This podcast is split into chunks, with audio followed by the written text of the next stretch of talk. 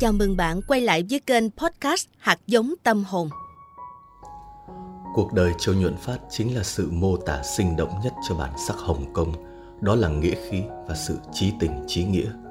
Điều này bắt nguồn từ chính con người ông ở ngoài đời và từ tính cách của những nhân vật huyền thoại mà ông thể hiện trên phim ảnh. Trong bộ phim Đề đời của Châu Nhuận Phát, bản sắc anh hùng của đạo diễn Ngô Vũ Sâm, chỉ một khoảnh khắc nhân vật Lý Mã Khắc với cái chân tàn tật lái cano trở lại bến cảng, lao vào lửa đạn để cứu bạn bè, đã ghi tạc vào lòng người hâm mộ định nghĩa của khái niệm nghĩa khí.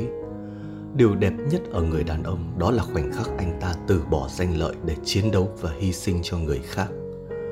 Châu Nhuận Phát cũng vậy, khi cảnh sát đàn áp sinh viên Hồng Kông đòi hỏi quyền lợi chính đáng của mình, ông là một trong số ít nghệ sĩ Hồng Kông dám lên tiếng bảo vệ người dân Hồng Kông và kêu gọi sự lắng nghe của chính quyền thay cho bạo lực.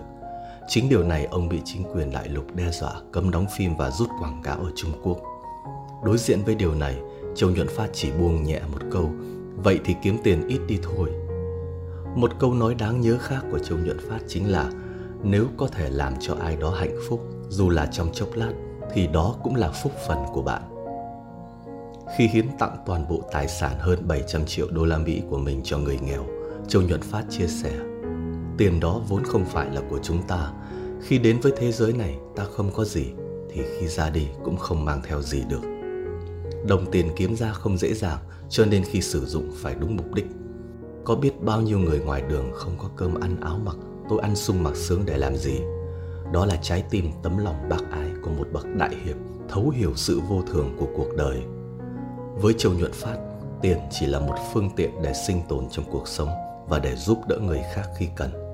Ông nói, đối với tôi, điều khó khăn nhất không phải là kiếm được bao nhiêu tiền mà là làm thế nào để giữ được tâm trí bình thản, dùng phương thức đơn giản để vô ưu vượt qua quãng đời còn lại.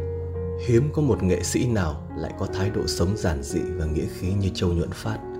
Cho tới nay, Châu Nhuận Phát là ngôi sao đương đại đầu tiên và duy nhất có câu chuyện cuộc đời được xuất bản trong sách giáo khoa tại Hồng Kông Nói về Hồng Kông không thể không nhắc đến Châu Nhuận Phát và nói về Châu Nhuận Phát càng không thể không nói về Hồng Kông. Hơn 40 năm qua, Châu Nhuận Phát luôn được nhiều thế hệ người Việt Nam yêu mến, ngưỡng mộ. Từ tài năng, khí phách cho đến cách đối nhân xử thế, Châu Nhuận Phát chưa bao giờ gây thất vọng cho công chúng của mình.